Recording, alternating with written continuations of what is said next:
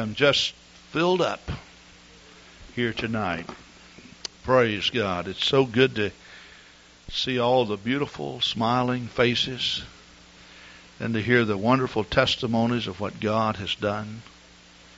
Brother Hart's testimony, we just reflect back a little bit and remember those prayer requests that came in.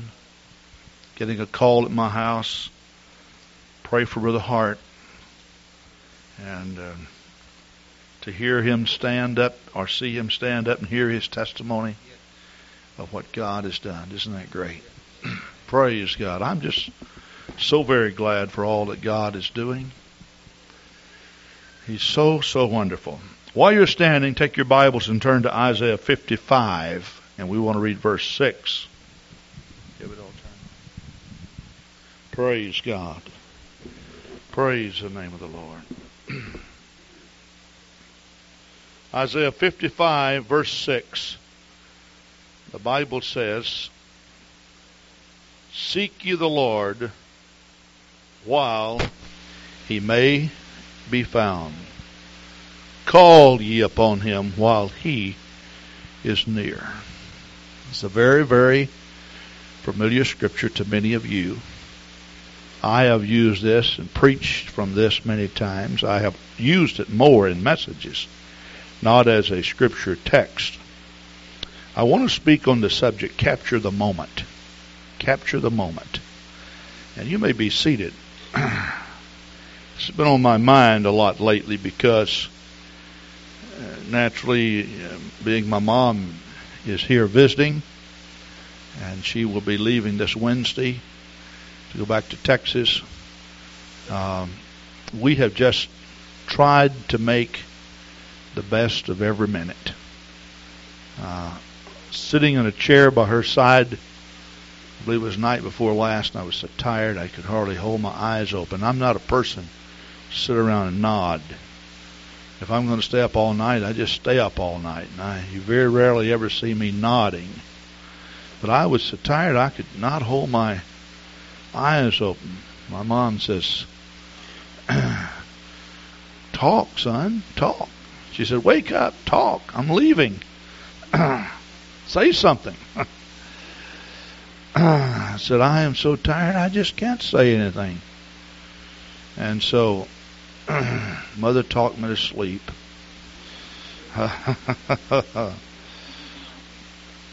Here I'm sitting in a recliner. Maybe I shouldn't use the word sitting. I was kind of lying in this recliner, and she's talking me to sleep. It brought back so many, many memories.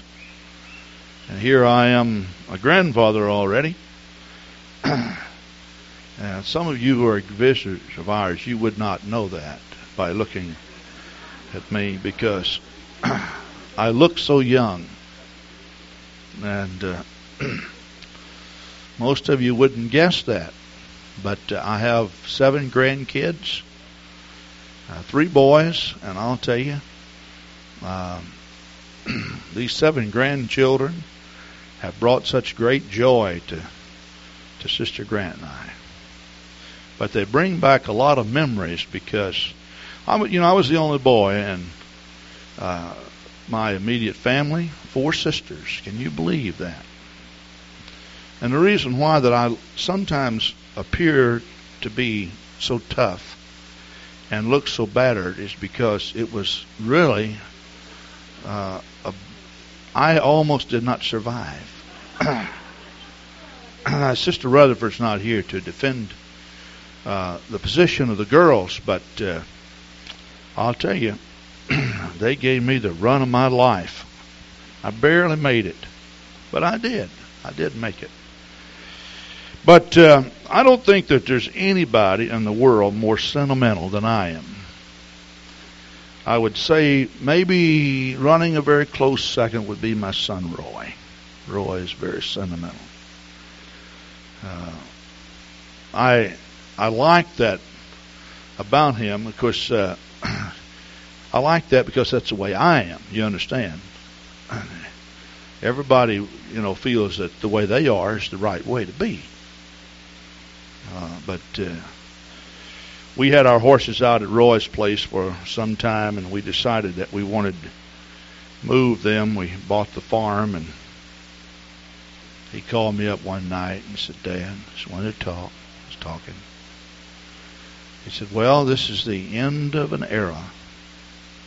I said, "What?" He said, "Well, you're moving your horses from out at the farm, out at my farm. It's just like the closing of the book."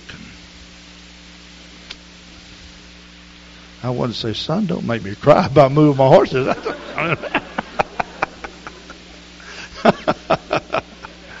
Made it sound so sad, you know, just, oh, you know. Oh, my.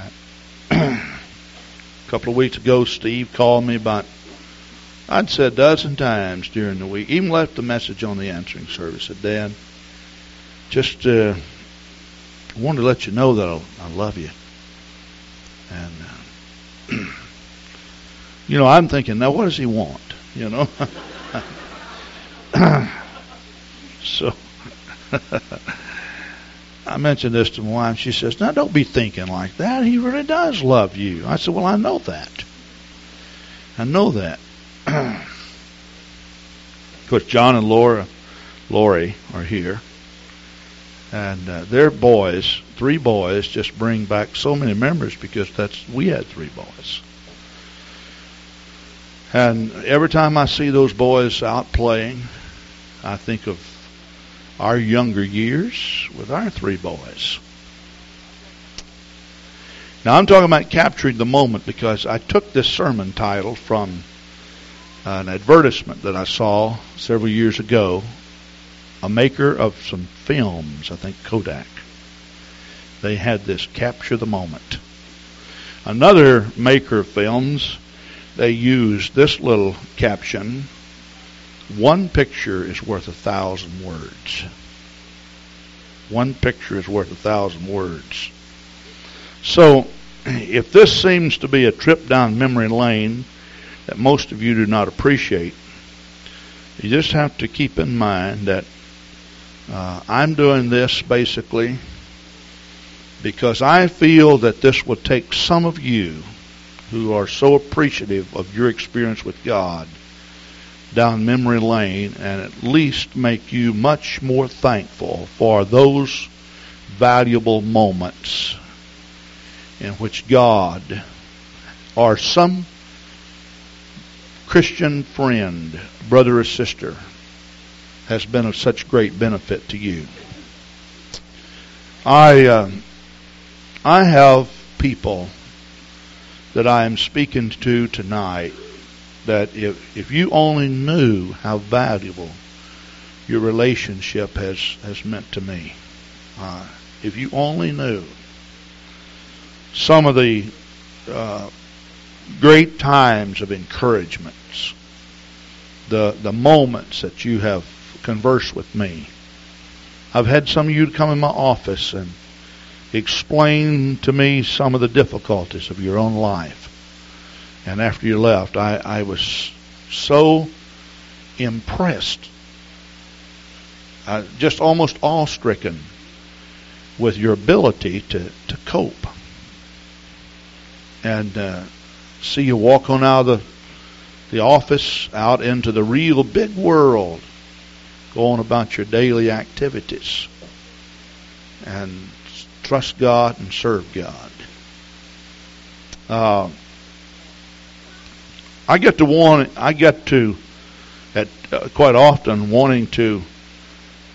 place where I want to go back and just relive part of my life. I made a lot of mistakes. I'd like to relive that. But there are just certain things that just meant so much to me. My years in high school, I was not a real good student. You probably have suspected that.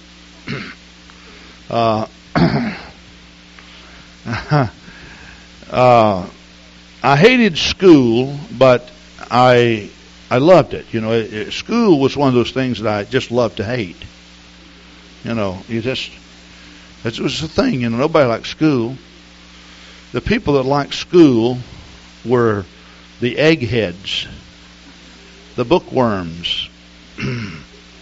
And if a person admitted that they liked school. But then I fell in love, and when I use the word fall, it was that way. I meant I fell in love with a young lady at school. And, of course, you have had the privilege of knowing her for a good number of years. And even though I hated school, I would not miss. You know, it's amazing after... After I fell in love, I went when I was sick, when I was burning up with a fever, when I really didn't know, you know, it was like Brother Hart was talking about. You know, every time Darlene would walk before me, my world just, I mean, I really got this tunnel vision. I mean, and things really did, I mean, they went black quite often. I just, you know. You know how it is.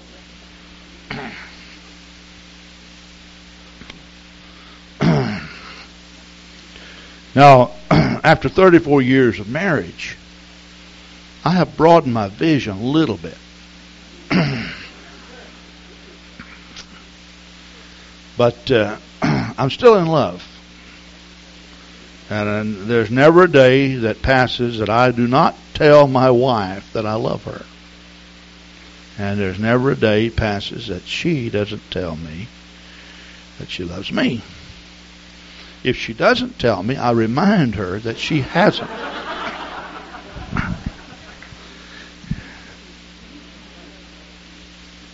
The other day I told her, I said, "You have not told me that you love me today." She said, "Yes, I did."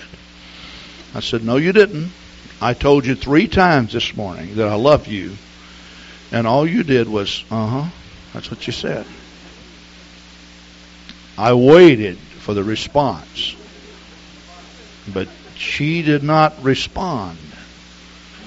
And I said, "I waited and waited, and you did not." So she gently, of course, Sister Grant is the kindest person on the planet Earth. See? And so she told me 2 or 3 times, "I love you! I love you! I love you!" And I gently thanked her, because I'm a gentleman.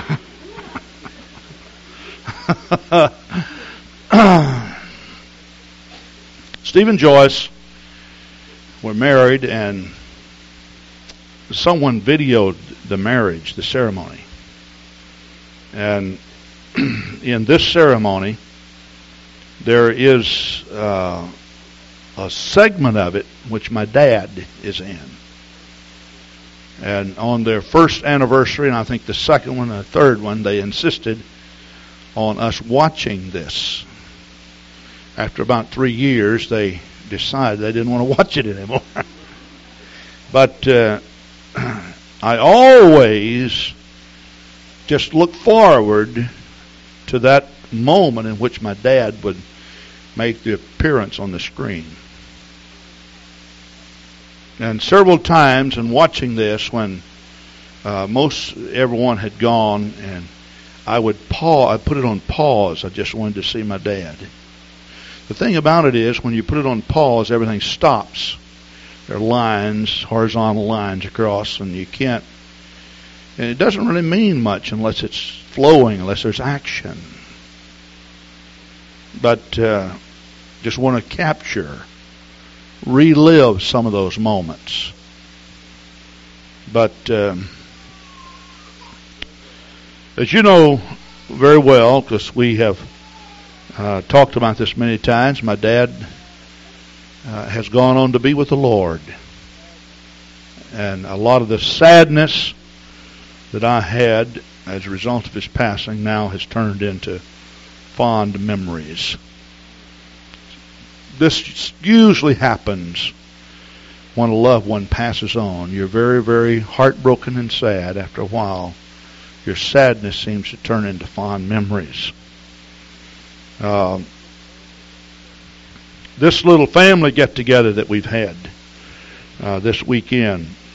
Boys all sat around, talked about going down to Papa's house. They call him Papa and Nanny. Go down to their house. And my dad was a great Christian, but he had a little bit of a temper.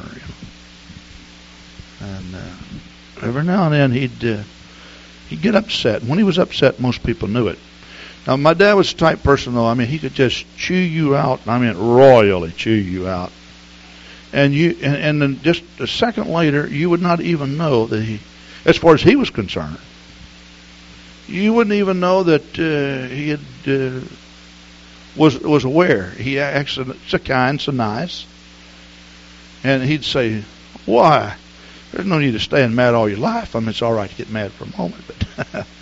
But, you know, the Bible talks about not letting the sun go down on your wrath. And my dad was one that he'd get mad. I mean, he'd get mad in a hurry, but the sun would not go down on his wrath. In other words, he didn't apologize a lot, because that seemed to be his personality. He just didn't, he really didn't know that he hurt your feelings so much. But that's just the way it was. So my kids, they came back from Texas. Boy, you talk about some stories. They told some stories. And you know how it is when you're a kid. Later on, Sister Manley made reference to this today when she's talking about Brother Irv Manley, some tall tales he's been telling these three boys. But things just seem to be bigger and better and everything, you know, and what they really were. As you relive them in your life, they seem to be that way. Now, you may say, what does this have to do with the scripture that you read? You know, there are certain things, you know, God deals with us. We know that God is omnipresent. It's always here. He is everywhere. But isn't it true that there are moments and times in your life in which God seems to deal with you in a greater degree? You hear his voice. It's louder. It's clearer. God just seems to deal with us in mysterious ways. There have been times in which God has dealt with me, and I really didn't listen to him. And I wish that, you know, I could just recapture that moment. I could say yes to God, but it's seemingly is really gone forever. There are certain things that I like in my life. I'd like to just, when I reminisce, I spend a lot of time reminiscing. I wish I could just fast forward it, you know. You ever done that? Remember right after I was saved, and I was working on a job, going off for some training. And so we got down to Lufkin, Texas, along with two or three workers, and we were just overnight and the next day training. Well, one day overnight and the next day. And the men all wanted to go over the fair. And, of course, I was a new Christian, and they told me what they wanted to go over there for, because it was one of these side shows, one of these bad shows, and they you know what I'm talking about. So they were going to go over there. And of course, they said, the wives will never know. And, you know, here's one of them that's a deacon of a church. And another one, you know, he's an usher in a church and so forth. And then they asked me if I would go. Well, I had convictions against this. And I have always stood up, I think, quite well under pressure. But for some reason, I don't know why, I did not tell these men that I had convictions about going to one of these burlesque type things. Now you'd think, you know, they knew I was a Christian, but they didn't really know of what sorts. To them, it didn't make any difference. You know, Christians, you know, there are some churches you can go to. You don't have to change a thing, because conversion is not the issue. The issue is, if you belong to a church, you can go to heaven. you know, which is really contrary to Scripture, but nevertheless, that's the way they... So they all got to talking about, you know, what a great time, and they started putting pressure on me. But rather than say I have convictions, I told them that I wasn't feeling well. Then when it came time to go, I was in bed already. It wasn't dark, but I was sick. I really was not sick. And when they went on, you're talking about God talking to me about lying. Did he ever talk to me? Oh. I'm telling you, by the time they got in that night, I was sick. I'm serious with you. I was so sick. I actually thought I might just die. I said, oh, God. Whew. I've got to make this thing right. Now, when I reminisce things like that, and I'm telling you this because, you know, some of you can relate to that. Some of you new Christians, you know. I want to push the fast forward button. It's just let's live through that real fast, you know.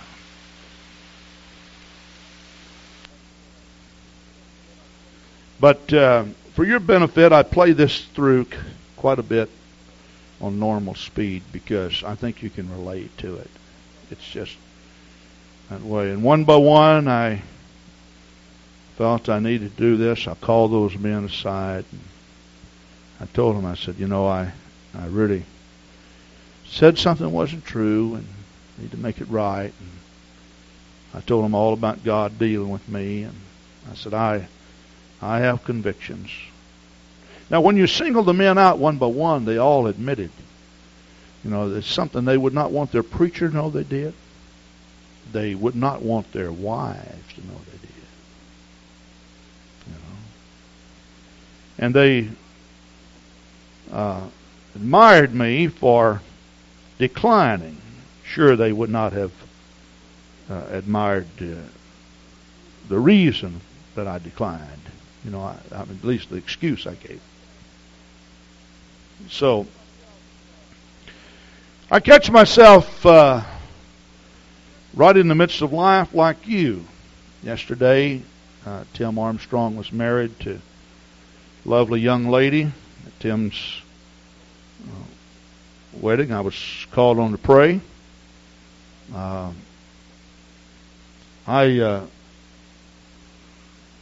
You know, Tim needs to be in the church, and this young bride does, and you need to pray for these people, really. It's had a real struggle.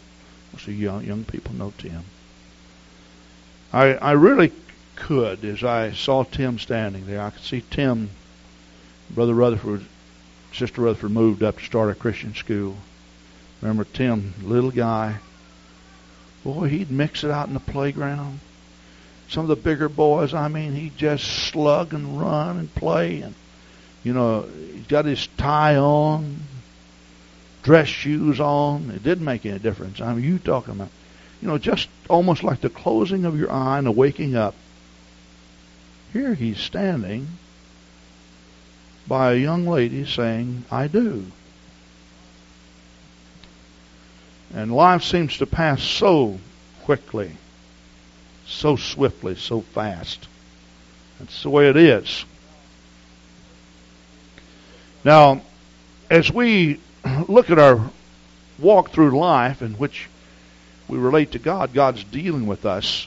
God uses so many circumstances. God does deal with us in a heavier, stronger way at times than he does at other times. Someone asked me why that is. I am not God, and I don't know. I suppose that the best answer I could give you is that, you know, just like a parent, you know, most of you can relate to this, or maybe a friend. If you're just talking to someone and they're not listening, what do? You usually find someone else to talk to. What we find in our big family gatherings, everybody wants to talk about everything at one time. I was telling something that was much more important than what anybody else was telling. And I realized right before I got to the last part of it, which was the important part, that I'd lost all my audience. My precious wife hung on as long as she could, but finally she faded whenever I saw this fade in her eyes, where she was no longer focused in on me. I just stopped my story. Do you know that nobody even knew that I stopped? I mean, they didn't even know that I stopped talking. And I thought, now somebody's going to come back and say, "What were you saying, Dad?" They never did. I mean, they never came back. Well, so what happened? I said, "Okay, well." Don't you think that it wasn't rude on their part? I mean, I might have butted in on them. I might have tried to take something away from somebody else. We had so much noise going on in the background. But I suppose that when God talks with us, you know, if we just don't listen to Him, that after a while He just says, "Okay, we'll let that go." You know, we come to church. I will say yes, yes, yes. I will say yes, yes, yes. I will say yes, Lord. But see, in our life, sometimes it's not that way. Really, this is the way we live it.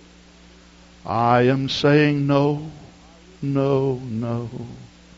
I will say no, no, no. I will say no, Lord. I will say no, Lord. I will say no, no, no. And all of a sudden we say, I wonder why everybody is so excited when they worship. You know, I don't know if all this is necessary. You know the reason why? Because you're not hearing what some are hearing. And you're not feeling what some are feeling. See? Because when God talked to you, you did not try to capture the moment. Seize the moment. Get everything you could out of that moment. Now, I've always been a real fast eater. I don't know. You can probably look at me and tell that I can put away a lot of food. You know, there's no joke about it. I would be less than truthful if I stood up here and say, well, I live on 1,500 calories a day.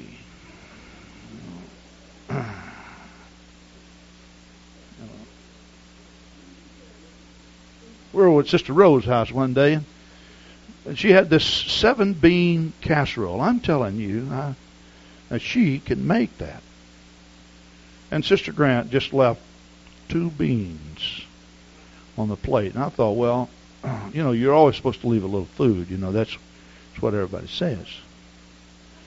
You know, I don't always do that. I've tried that, but, you know, I'm not very wasteful. I can't, you know. I asked my wife, I said, won't you eat those 2 beans? She says, I'm full. 2 beans. I said, full. When I'm full, I can eat 3 cheeseburgers yet.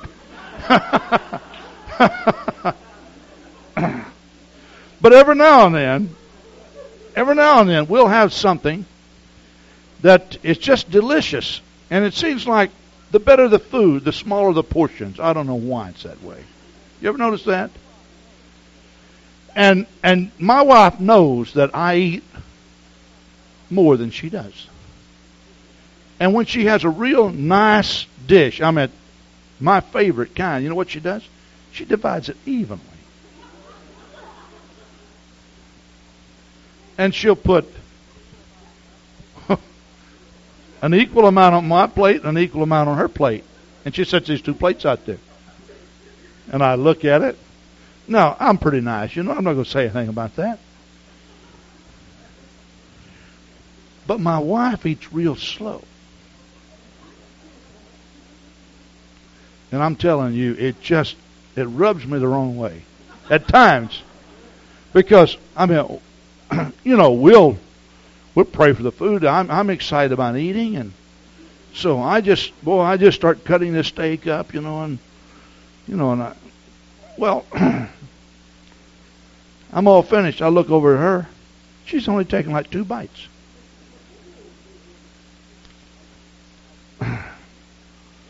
I want to get up and go in the other room. And she'll cut a little piece off, put it in her mouth and chew it. I said, "Why is it taking you so long to eat?" She says, "This is delicious food. And if you swallow it whole..." She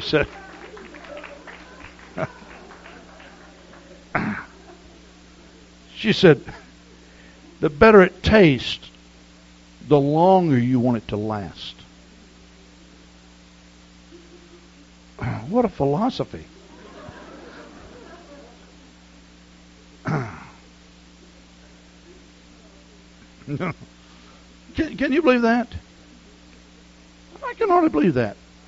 But you just keep cutting and cutting and cutting. I'm hoping, because they say if you eat slower, that it fills you up faster. But I'm here to tell you, I know, Brother Moran, I've eaten with you. I can eat a whole dozen of eggs before Don Moran even picks up his spoon or fork. But I'm hoping that her philosophy, if you eat slower, you get full faster, that's going to work, because I know she's going to offer me a little bit of it. When it's real good, she'll just sit there and chew it and chew it and chew it and chew it. And I said, "Well, I might as well get a glass of water." And I try to look sad so she'll feel sorry for me. Nothing seems to work. Now, I said all that to say this. Don't you like to save some of these moments in the presence of God? Don't you? Don't you just wish that somehow you could just relive some of these moments? My mind goes back, and I think you've heard me tell this. My mom remembers quite well my Uncle Jess Wallace and my grandfather, his name was John. Now you know why my name's John. A lot of difference in us. My grandfather was, I think, French. Wallace is a French name, if you didn't know that. You would never know that my grandfather, I think he was about 5'6" or 5'7". I could be wrong on his height, but I think he weighed about 120 pounds. Can you believe that? That's hard to believe, isn't it? But they built an old church house, a slab church house, behind the sawmill. This was kind of the introduction to Pentecost in our community. And from that, then, we started attending an independent Pentecostal church. And I remember the pastor preaching. Now, I felt God before, and I felt His convicting power, but as a young kid, I must not have been any older than Keith. And I remember God dealing with me. I will remember this as long as I live. I was sitting on about the second pew, and please understand, at that time, there was not a lot of emphasis placed on children. It was an adult world. But I remember standing there, and I remember how God dealt with me. I wanted to repent. I wanted to come to the altar. I just wanted to. But I was afraid to. I was really afraid to.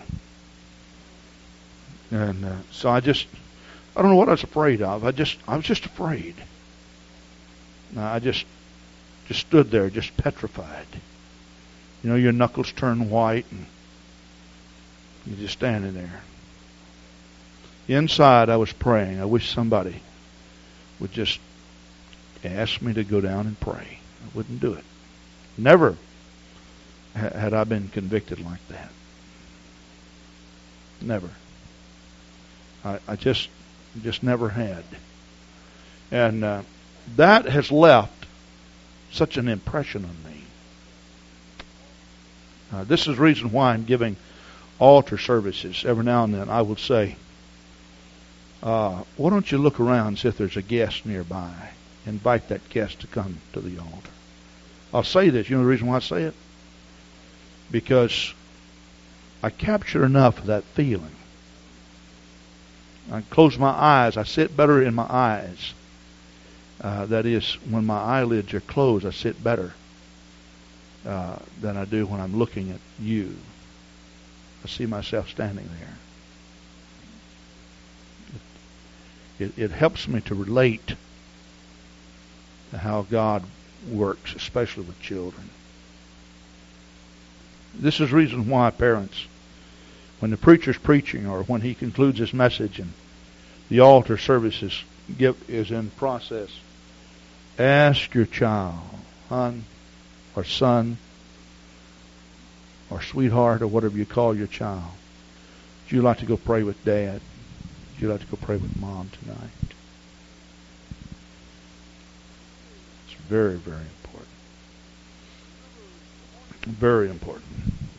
I remember the morning I received the Holy Ghost, April 15th, 1961. There was a brother in our church.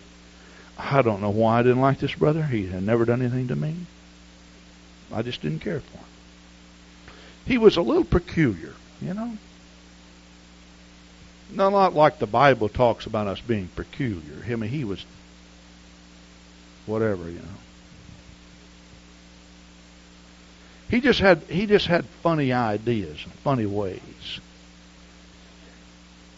But I was a sick man. I was 21 years old, kneeling at the altar. The thing about it is, everybody had stopped praying. But Brother Ralph Allred. Now, Brother Ralph Allred went to be with the Lord a couple of years ago. But Ralph stayed with me. And I wanted to pray. Most of the time, see, when I came to the altar, I wanted everybody to get up and leave so I could get up and leave. But this time I wanted everybody to pray. And nobody was praying. So he stayed right there. Now, the thing about Brother Ralph was that I don't think he knew what certs were. And he'd get right in my face, you know. And I'm telling you, he just breathed all over me. But do you know what? When the Lord gave me the Holy Ghost, God gave me a genuine love for this man. He really did. Just gave me a love for this man. It's amazing, you know, how God can take and turn things around. You know, there's just certain people you just don't seem to click with. But let me tell you something. You find out people are praying with you and sticking with you and ready to stay with you. You know,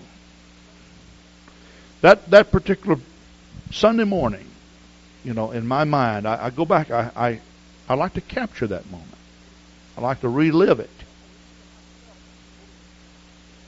I remember how it felt when the Holy Ghost came upon me and I began to speak with other tongues.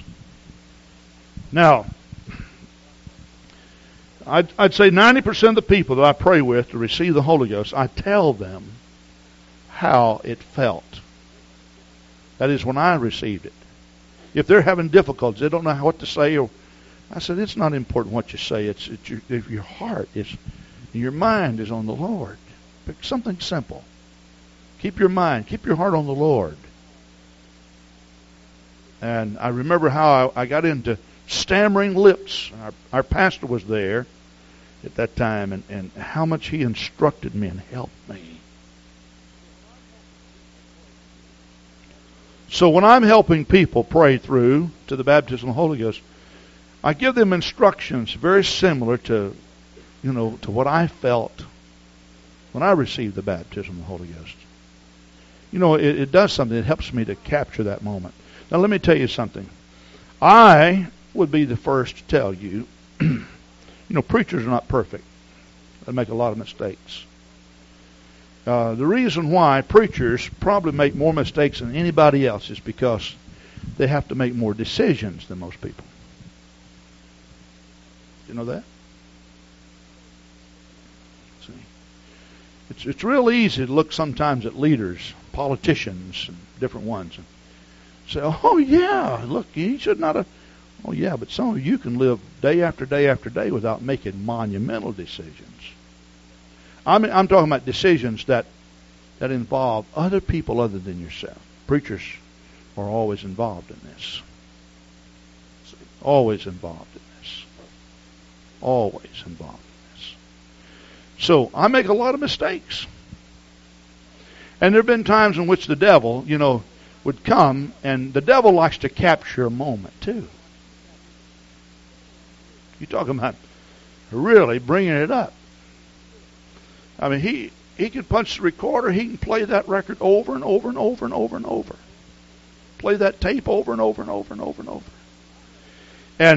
And I have literally had times in which the devil would just back me all the way back up to the altar. It's almost like all of my life as a Christian, I just began to regret it. Wish I could just... So I just... It's like my life's on rewind. And then I get back to April 15th, 1961. And the devil now is going to rewind it past that. And all of a sudden, just spontaneously, I reach over and stop the button and say, I won't go back past this. You won't force me past that moment. I may have made a lot of mistakes, but brothers and sisters, April 15th, 1961, at an old-fashioned Pentecostal altar was not a mistake. And the devil's not going to take that away from me.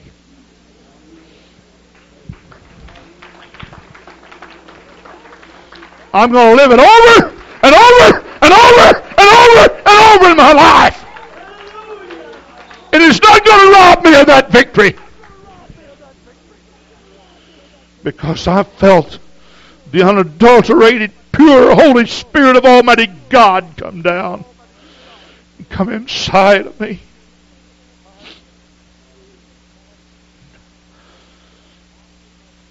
It's locked in my memory bank. And it's going to stay there. Perhaps I'm talking to someone that's wayward. You're backslidden. It's because the devil has somehow blocked it out of your memory. I didn't know a human being could feel so good. There were a lot of people around. Some were praying with me other than Brother Allred, but I'm talking about right down there just encouraging me, right down there with bulldog tenacity, just staying right in there.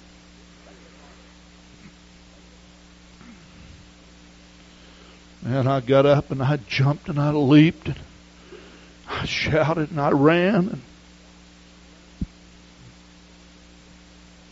And just a precious moment in my life.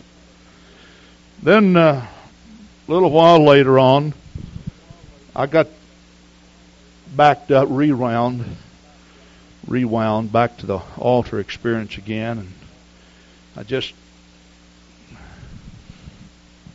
somehow I got to wondering if I really did speak in tongues. You ever do that? I said, I just wonder about this, you know. I wanted to be saved. I think, you know, my quest was honest. I didn't want to take away from anything that God had done, but I went in to see the pastor, and I said, you know, I believe I spoke in tongues, but now I've gone 2 or 3 weeks, and I haven't spoken in tongues, and I got real concerned about it. And so he said, well, you know, he said, the beauty of your walk with God and being filled with the Holy Ghost, it's that you can do this over and over and over. I said, I know. So I remember our little house out on Overton Highway, put all the kids to bed. I say all the kids to bed. This had been a little while after I'd received the Holy Ghost. I think we had, that time Roy was born. I got real serious about this. I went out in the woods one night. I was working for Texas Forest Service, and I had plowed a fire lane, a wide fire lane around man's property. It had some huge pines. I remember he didn't want fire to go through. I sat down on the bank of that fire lane, and it was a bright moonlit night. And I was all alone. I talked to God just like I'm talking to you. I said, oh Lord, I'm right back where I started. I don't want to lose this experience. Now, a good number of months, or perhaps 6 months, maybe even a year, I don't recall. It's passed, and I haven't spoken in tongues. It's not. I don't doubt the word. I don't doubt my experience, but I just need a reassurance.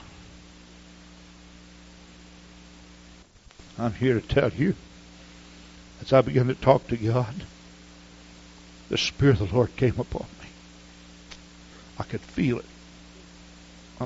Physically feel it. You can.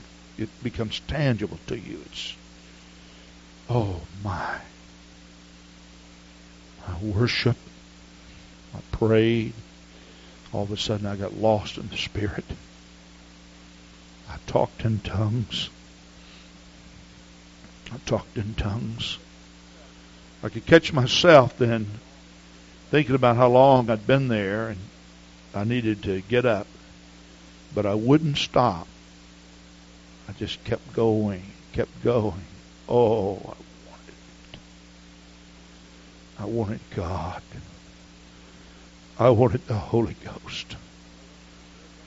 I wanted to live that moment all my life. I wanted to take that, like Sister Grant does, that delicious plate. I wanted to make it last as long as I could.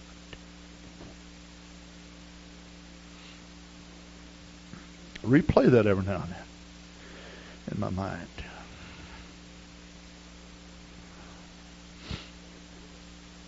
I look over that scene real often. I had some of you to come and say, Pastor, what did I do when I have not spoken in tongues for a long time? I look back and I can just pull out all the available information I think that would be helpful to you. I said, look, here's what you can do. And I just go through that. I don't always tell you. I'm telling you because this is the way it was with me.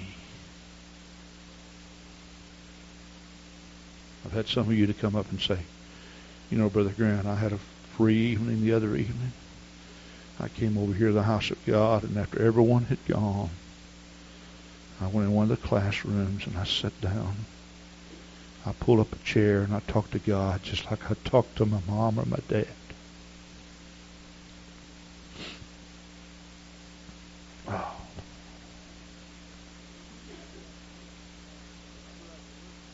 I remember after living for God for a while, the Spirit of the Lord came upon me, and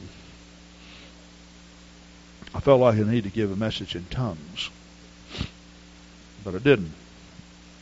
I remember the pastor coming to me and said, I believe that God wanted you to give a message in tongues tonight. I said, yeah. He said, now, if he moves upon you like that again, you need to obey him. Well, you know how awesome the atmosphere is. It's just charged. When it's time for a message to come forth in tongues, you know how it feels. You know, not always, but for the most part, there's just an atmosphere created. You know, it's like all of us are standing outside the terminal at Dane County Airport, and we're all up against a chain link fence as far as we can, and we're looking. We're all side by side. Here comes a plane in, and we know that King Jesus is going to step off that plane. And nobody's saying a word, because the ramp has been let down. The attendants has come outside, and they're looking up. And you want to make sure that nothing hinders you. You want to be totally silent when he steps out of that plane. And I remember the next time when the atmosphere was charged like this. Oh, my heart was pounding. I was so afraid. I was afraid I was going to make a mistake. So, I want to do this right, because I feel that I'm representing God. And I just stood there. My mother's given out quite a few messages, and I thought, well, maybe my mom's going to give out this, but Mom didn't. And I stood there. Oh, God. My heart was pounding, pounding, pounding, pounding. Finally, I just let it out. Man, you talk about feeling good. This was another time which I almost fainted. I rocked back and forth. I was so intense, and I just had to find a place to sit down. No. Then I remember not long after that, someone gave a message, and I felt I should interpret, and that's even scarier.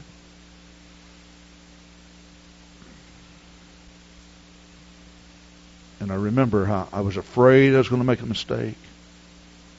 You know why I'm taking you down memory lane tonight? To help some of you. Because the truth of the matter is, you can relate to this. You remember 2 Thursday nights ago, we had 4 messages given in tongues, no interpretation. I stopped everything. I don't make a big deal out of that. You know why? Because I captured that moment. I knew how much fear I had of making a mistake. I think if I would have made a glaring mistake and someone would have jumped on me, it would kill me. I wanted to do something for Jesus. I wanted to be right. I wanted to please him. So I've tried to be as kind and nice as possible when I know that innocent mistakes are made.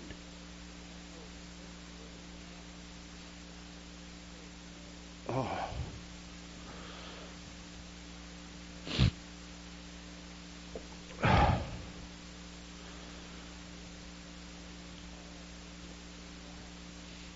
When God is near,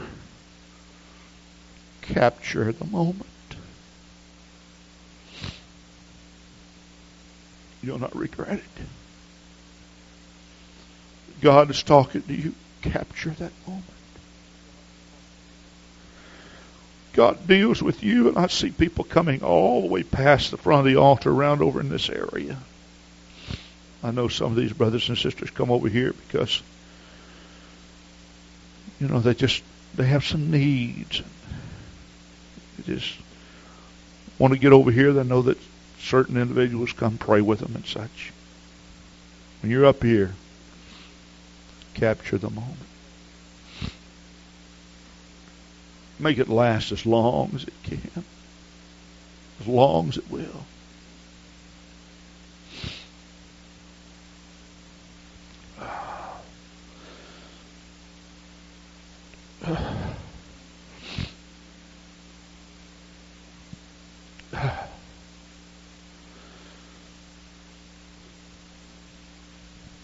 Let's lift our hands and worship the Lord, would you?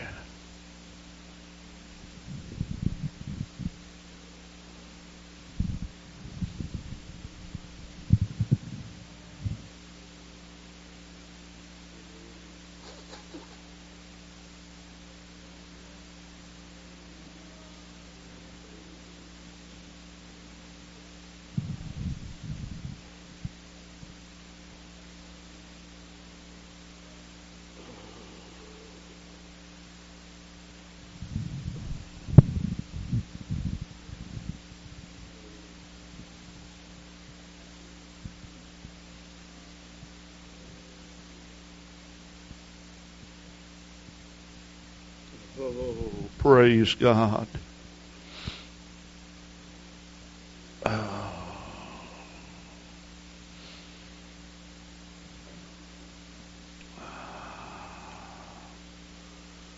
Let's just stand, okay? I've taken a lot of time already, and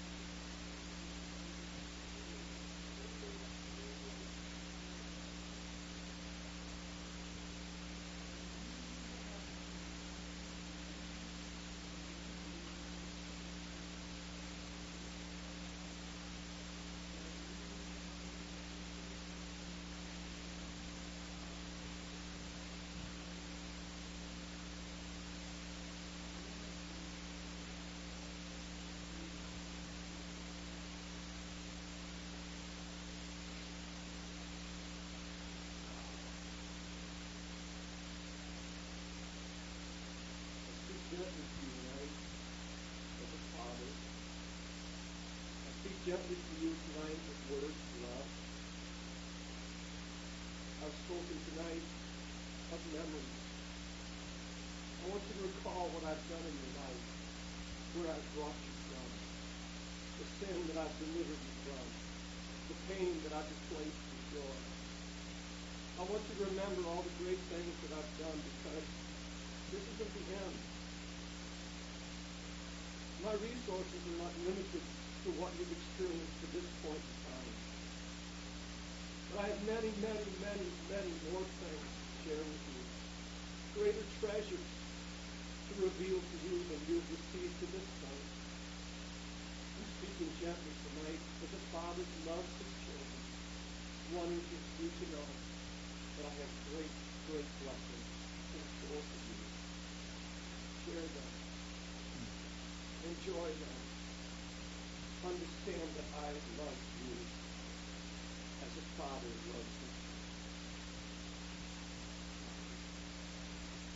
loves you. Oh, God. Oh, God. Our praise singers will come and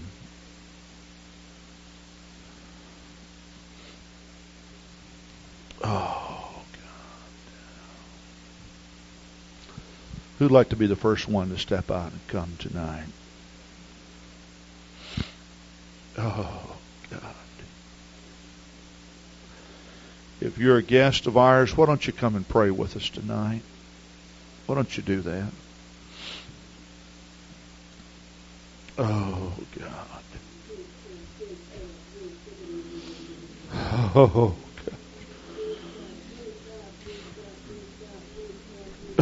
Oh.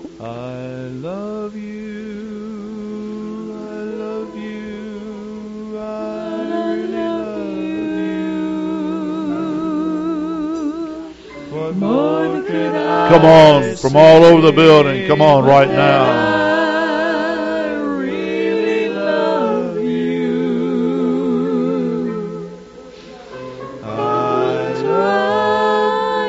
Come on and pray. I really love you. I love you.